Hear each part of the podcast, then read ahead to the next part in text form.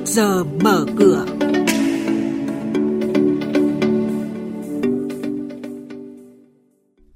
Thưa quý vị và các bạn, mở cửa thị trường sáng nay sẽ là những thông tin về phiên đấu thầu thoái vốn của Ngân hàng Vietinbank tại Ngân hàng Sài Gòn Công Thương. À, cùng với đó là thông tin về việc từ hôm nay cổ phiếu STT của công ty vận chuyển Sài Gòn Tourist bắt đầu bị hạn chế giao dịch cùng những thông tin đầu tư tài chính, chứng khoán và bất động sản khác. Trước hết mời quý vị và các bạn nghe một số thông tin sự kiện chứng khoán đáng chú ý. Sáng nay tại Sở Giao dịch Chứng khoán Hà Nội, Ngân hàng Việt Tiên Banh sẽ thoái vốn tại Ngân hàng Sài Gòn Công Thương, Sài Gòn Banh.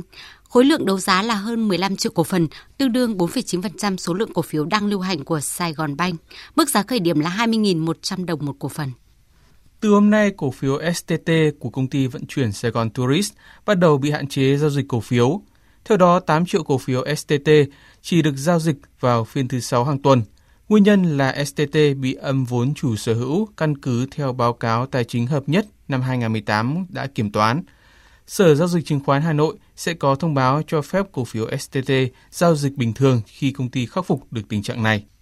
Công ty chứng khoán Tân Việt TVSI vừa chính thức ra mắt sản phẩm robot tư vấn đầu tư chứng khoán gọi tắt là IRA. Đây là hệ thống robot khuyến nghị đầu tư tự động với nhiều thuật toán phân tích kỹ thuật chuyên sâu để tính toán và đưa ra các khuyến nghị mua hoặc bán tối ưu, có xác suất thành công cao trên thị trường.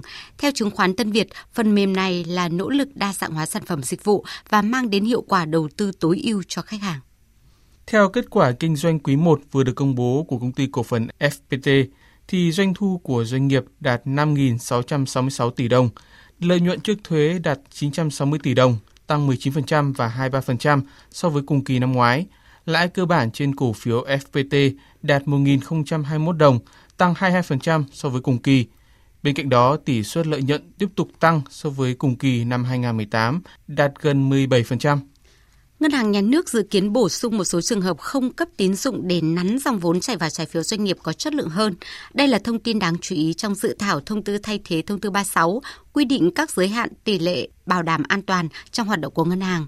Một số lĩnh vực tiềm ẩn rủi ro cao như cấp tín dụng để đầu tư, kinh doanh cổ phiếu cũng có những nội dung bổ sung về giới hạn tín dụng mà nhà đầu tư cần quan tâm. Mới đây, Sở Xây dựng thành phố Đà Nẵng đã thông tin về quy hoạch dự án bất động sản và bến du thuyền của dự án Marina Complex tại phường Nại Hiên Đông, quận Sơn Trà. Theo quy hoạch này, khu vực phía bờ sông Hàn thuộc phạm vi dự án được điều chỉnh từ 13 khối tháp cao tầng xuống còn 2 khối tháp và 57 căn biệt thự. Quý vị và các bạn đang nghe chuyên mục Trước giờ mở cửa, phát sóng trên kênh Thời sự VV1 từ thứ 2 đến thứ 6 hàng tuần. Thông tin kinh tế vĩ mô, diễn biến thị trường chứng khoán, hoạt động doanh nghiệp chứng khoán. Trao đổi nhận định của các chuyên gia với góc nhìn chuyên sâu, cơ hội đầu tư trên thị trường chứng khoán được cập nhật nhanh trong trước giờ mở cửa.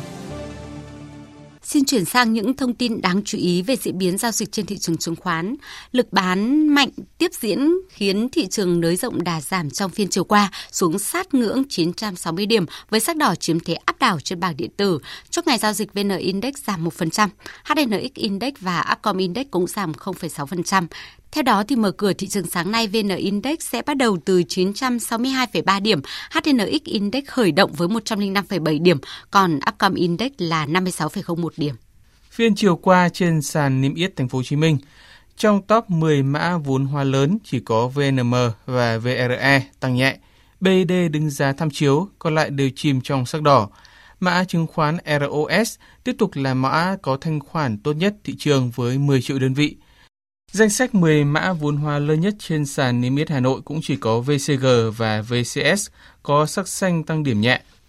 SHB đứng giá tham chiếu còn lại cũng giảm giá. Trong đó PVS là mã có thanh khoản tốt nhất ở sàn Hà Nội. Phiên chiều hôm qua được coi là rực lửa sẽ khiến nhà đầu tư thận trọng hơn khi bước vào phiên giao dịch sáng nay.